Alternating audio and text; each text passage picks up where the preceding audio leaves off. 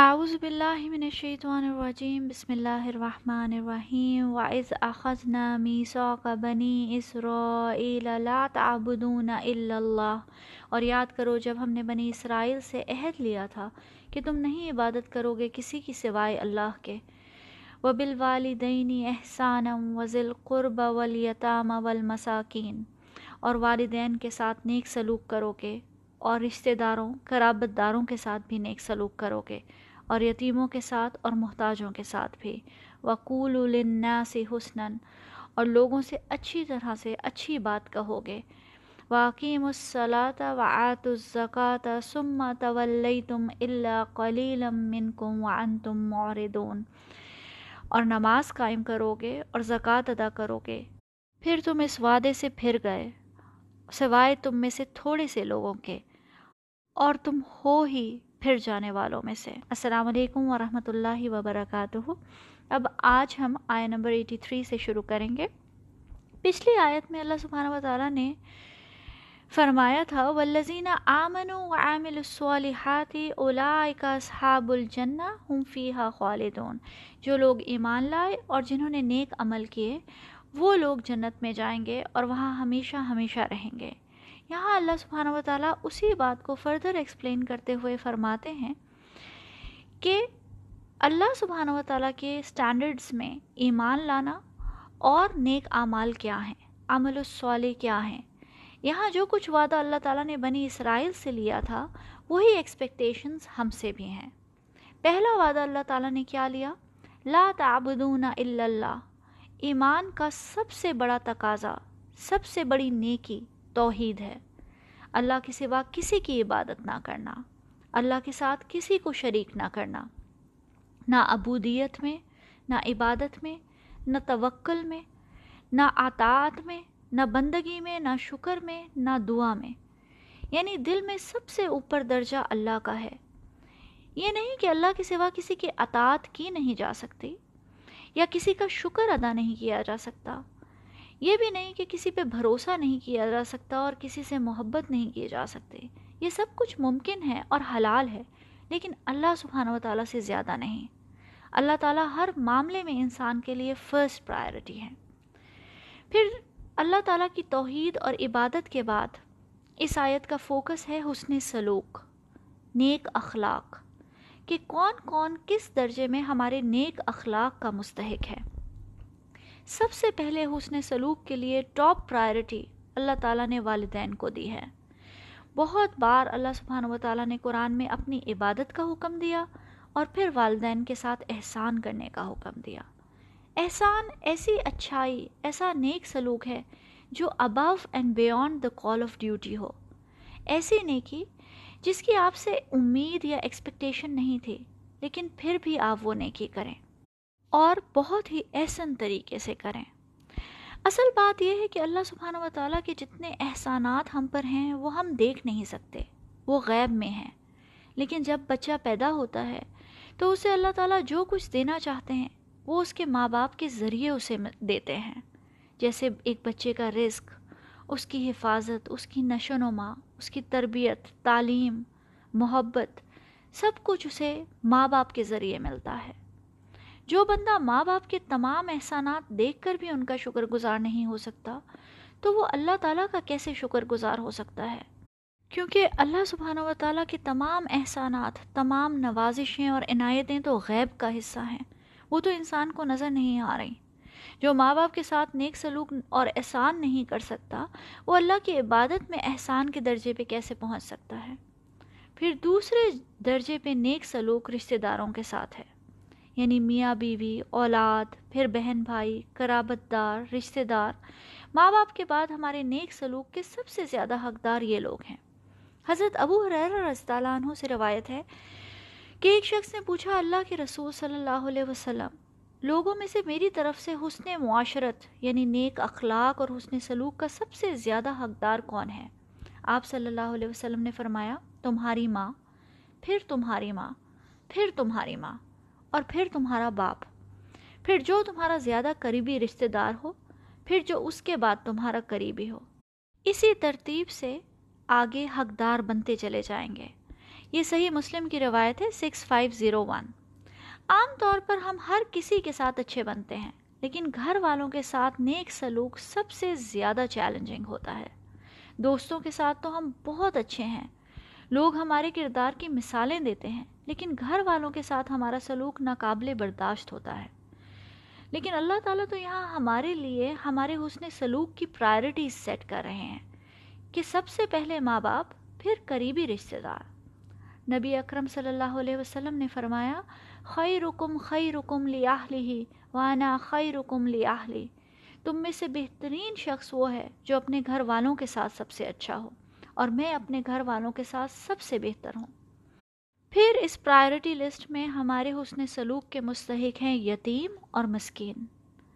ہم عام طور پہ اپنی برابری کے لوگوں کے ساتھ حسن سلوک رکھتے ہیں۔ غریبوں کو تو بس ہم پیسے دیتے ہیں اور وہ بھی اکثر ڈانٹ کے۔ یہاں اللہ تعالیٰ صرف پیسے دینے اور صدقہ خیرات کرنے کی بات نہیں فرما رہے، بلکہ نیک اخلاق کی بات فرما رہے ہیں۔ اچھے اخلاق سے پیش آنا، عزت دینا سر پہ ہاتھ رکھنا اور کھلے دل سے مدد کرنا۔ وقول سے حسن اور پھر باقی تمام انسانوں سے خوبصورت طریقے سے بات کرو۔ صرف مسلمانوں سے نہیں، بلکہ تمام انسانوں سے۔ اگر کسی کو دین کی طرف بلانا بھی ہے، تو پیار سے، کائنڈنیس سے، حسن سلوک سے اچھی طرح بات کر کے بلایا جائے۔ کیونکہ نبی اکرم صلی اللہ علیہ وسلم نے فرمایا کہ قیامت کے دن مومن کے میزان میں حسن اخلاق سے بھاری کوئی چیز نہیں ہوگی۔ عبداللہ ابن مبارک سے روایت ہے کہ انہوں نے حسن اخلاق کا وصف بیان کرتے ہوئے کہا، حسن اخلاق لوگوں سے مسکرا کر ملنا ہے، بھلائی کرنا ہے اور دوسروں کو تکلیف نہ دینا ہے۔ یہی وہ احسان ہے جس کے یہاں درجے بیان ہو رہے ہیں۔ پہلے والدین، پھر قربہ، پھر یتیم مسکین اور پھر انسانوں میں جس سے بھی بات کرو، اچھی طریقے سے بات کرو۔ پھر اللہ تعالیٰ نے فرمایا کہ نماز قائم کرو اور زکوٰۃ دو۔ اس سے دو باتیں پتہ چلتی ہیں۔ پہلی تو یہ کہ یہ بات خطاب کیونکہ بنی اسرائیل سے ہو رہا ہے، تو یہ دونوں احکامات بنی اسرائیل کی شریعت کا بھی حصہ تھے۔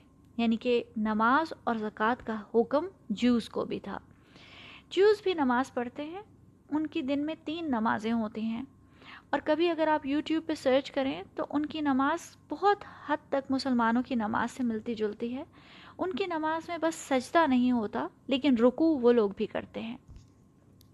دوسری اہم بات یہ ہے کہ یہاں اللہ تعالیٰ نے حسن سلوک کو نماز اور زکوٰۃ سے بھی پہلے بیان فرمایا اور زیادہ اہمیت دی ہے۔ ہمارے لیے لمحہ فکریہ ہے۔ آج مسلمان امت میں نماز پڑھنے والے، صدقہ خیرات کرنے والے تو بہت ہیں۔ لیکن حسن سلوک والے بہت کم۔ مسجد میں نماز پڑھنے جائیں تو مسلمانوں کے اخلاق کا اندازہ ہو جاتا ہے۔ جو بہنیں اور آنٹیاں سب سے زیادہ اسلامی نظر آ رہی ہوتی ہیں، وہ اتنی ہی زیادہ غصے میں بھی ہوتی ہیں۔ ہر کسی پہ تکفیر کے فتوے لگا رہی ہوتی ہیں اور سب کو بتا رہی ہوتی ہیں کہ کس کی نماز ہوئی ہے اور کس کی نماز نہیں ہوئی۔ اکثر سلام کا جواب تک نہیں ملتا۔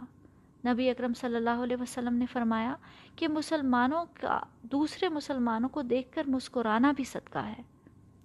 پھر اللہ تعالیٰ فرماتے ہیں سما طولی تم اللہ قلیلم من کم وان تم اور پھر تم اس سے پھر گئے، سوائے تم میں سے تھوڑے سے لوگوں کے، اور تم ہو ہی پھر جانے والے۔ آج یہ بات ہم پر بھی عائد ہوتی ہے، صرف بنی اسرائیل پہ نہیں۔ ہم بھی اللہ تعالیٰ کے وعدوں سے پھر گئے ہیں۔ اللہ تعالیٰ سے دعا ہے کہ وہ ہمیں ان تھوڑے لوگوں میں سے بنائے جو اللہ کے وعدے پہ قائم رہنے کی کوشش کرتے رہتے ہیں اور اپنی عبادت کے ساتھ ساتھ اپنے اخلاق پر بھی نظر رکھتے ہیں۔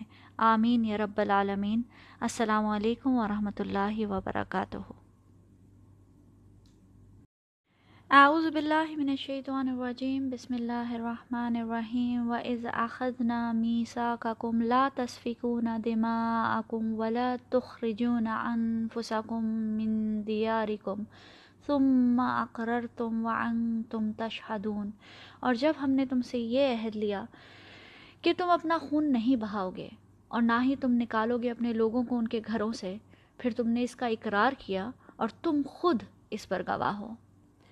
السلام علیکم ورحمۃ اللہ وبرکاتہ۔ آج ہم آیا نمبر ایٹی فور سے شروع کریں گے۔ یہ ایک اور وعدہ جو بنی اسرائیل کو اللہ تعالیٰ یاد کروا رہے ہیں، اس کے پیچھے بھی ایک سٹوری ہے۔ حضور پاک صلی اللہ علیہ وسلم کے مدینہ آنے سے پہلے وہاں دو بڑے مشرق عرب قبیلے آباد تھے، اوس اور خزرج۔ یہ دو عرب قبیلے کئی سالوں سے ایک دوسرے کے دشمن تھے اور ان میں جنگیں ہو رہی تھیں۔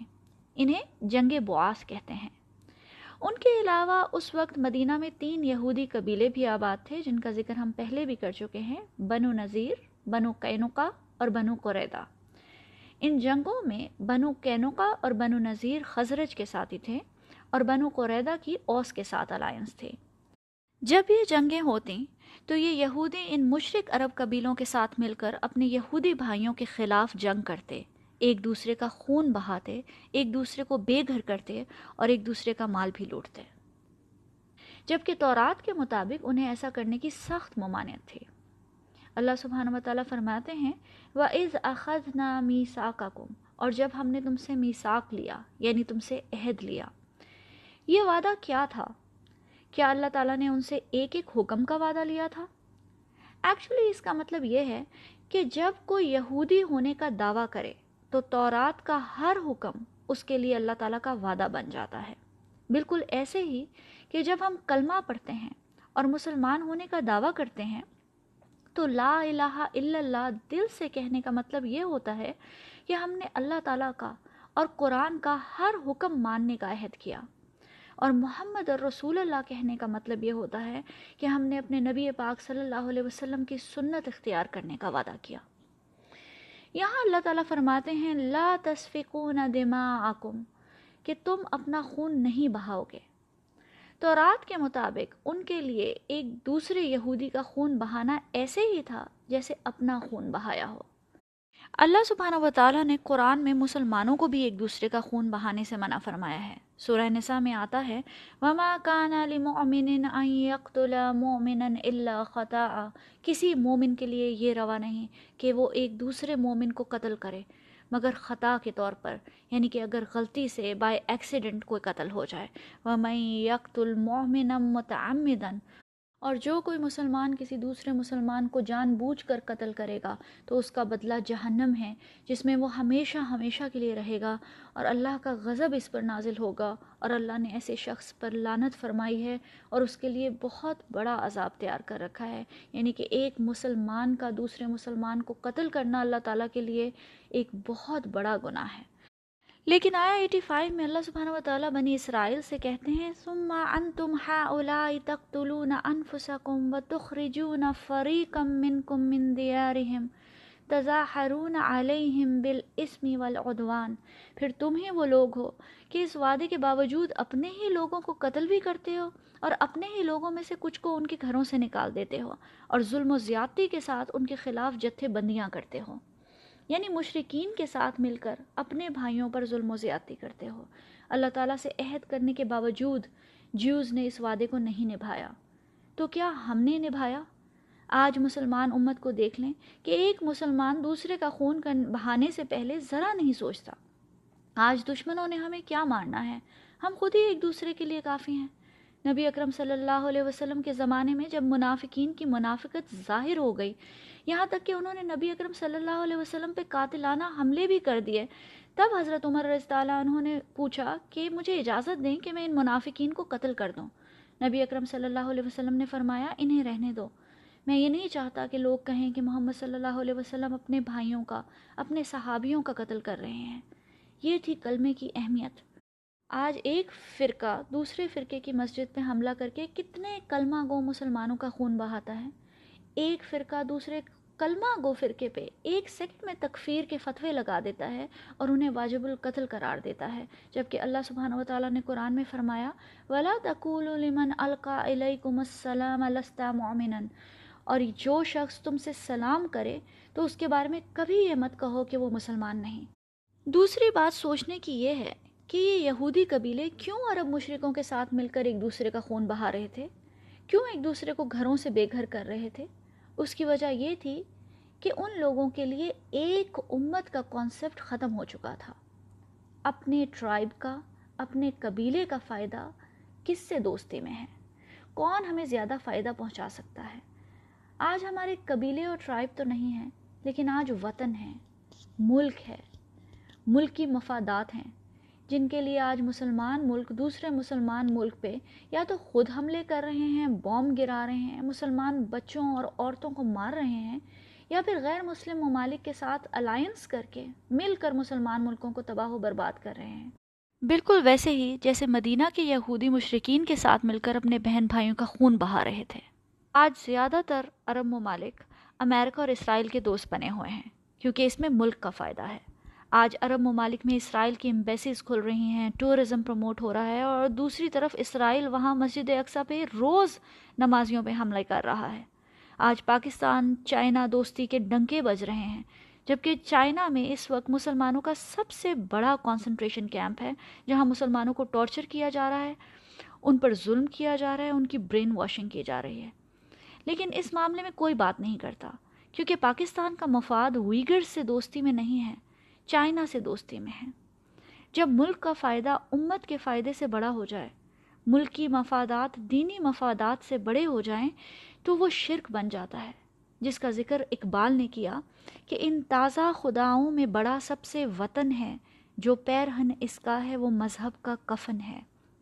آج ہماری نیو جنریشن کو پتہ ہی نہیں ہے کہ امت کیا ہوتی ہے۔ نبی اکرم صلی اللہ علیہ وسلم نے ہمیں ایک آئیڈیل رشتہ دیا تھا۔ کہ ایک مسلمان دوسرے کا بھائی ہے، چاہے وہ دنیا میں کہیں بھی ہو، کسی بھی قبیلے کا ہو، کسی بھی ملک کا باشندہ ہو، اصل رشتہ لا الہ الا اللہ ہے، جو خون کے رشتوں سے بھی زیادہ مضبوط ہے۔ نبی پاک صلی اللہ علیہ وسلم نے فرمایا، تم مومنوں کو آپس میں ایک دوسرے کے ساتھ رحمت و محبت کا معاملہ کرنے اور ایک دوسرے کے ساتھ لطف و نرمی میں ایک جسم جیسا پاؤ گے کہ جب اس کا کوئی ایک ٹکڑا، ایک ایک حصہ بھی تکلیف میں ہوتا ہے تو سارا جسم تکلیف محسوس کرتا ہے، ایسے کہ نیند اڑ جاتی ہے اور پورا جسم بخار میں مبتلا ہو جاتا ہے۔ پھر آیت ایٹی فائیو میں آگے اللہ سبحانہ و تعالیٰ فرماتے ہیں، وَإِن يَعْتُوكُمْ أُسَارَا تُفَادُوهُمْ وَهُوَ مُحَرَّمٌ عَلَيْكُمْ إِخْرَاجُهُمْ۔ اور اگر وہ قیدی بن کر تمہارے پاس آئیں تو تم فدیہ دے کر انہیں چھڑاتے ہو۔ حالانکہ ان کا نکال دینا ہی تم پر حرام کیا گیا تھا۔ پھر ایک اور انٹرسٹنگ بات ہمیں یہ پتہ چلتی ہے کہ پہلے تو یہ مدینہ کے یہودی مشرقوں کے ساتھ مل کر ایک دوسرے پہ حملے کرتے، کچھ کو قتل کر دیتے اور دوسروں کو جنگی قیدی یعنی پی او ڈبلیوز بنا لیتے۔ پھر جب ان قیدیوں کے چھڑوانے کا معاملہ آتا تو تورات کھول کر بیٹھ جاتے کہ دیکھیں کہ فدیے کے کیا اصول ہیں اور کتنا فدیہ ہونا چاہیے۔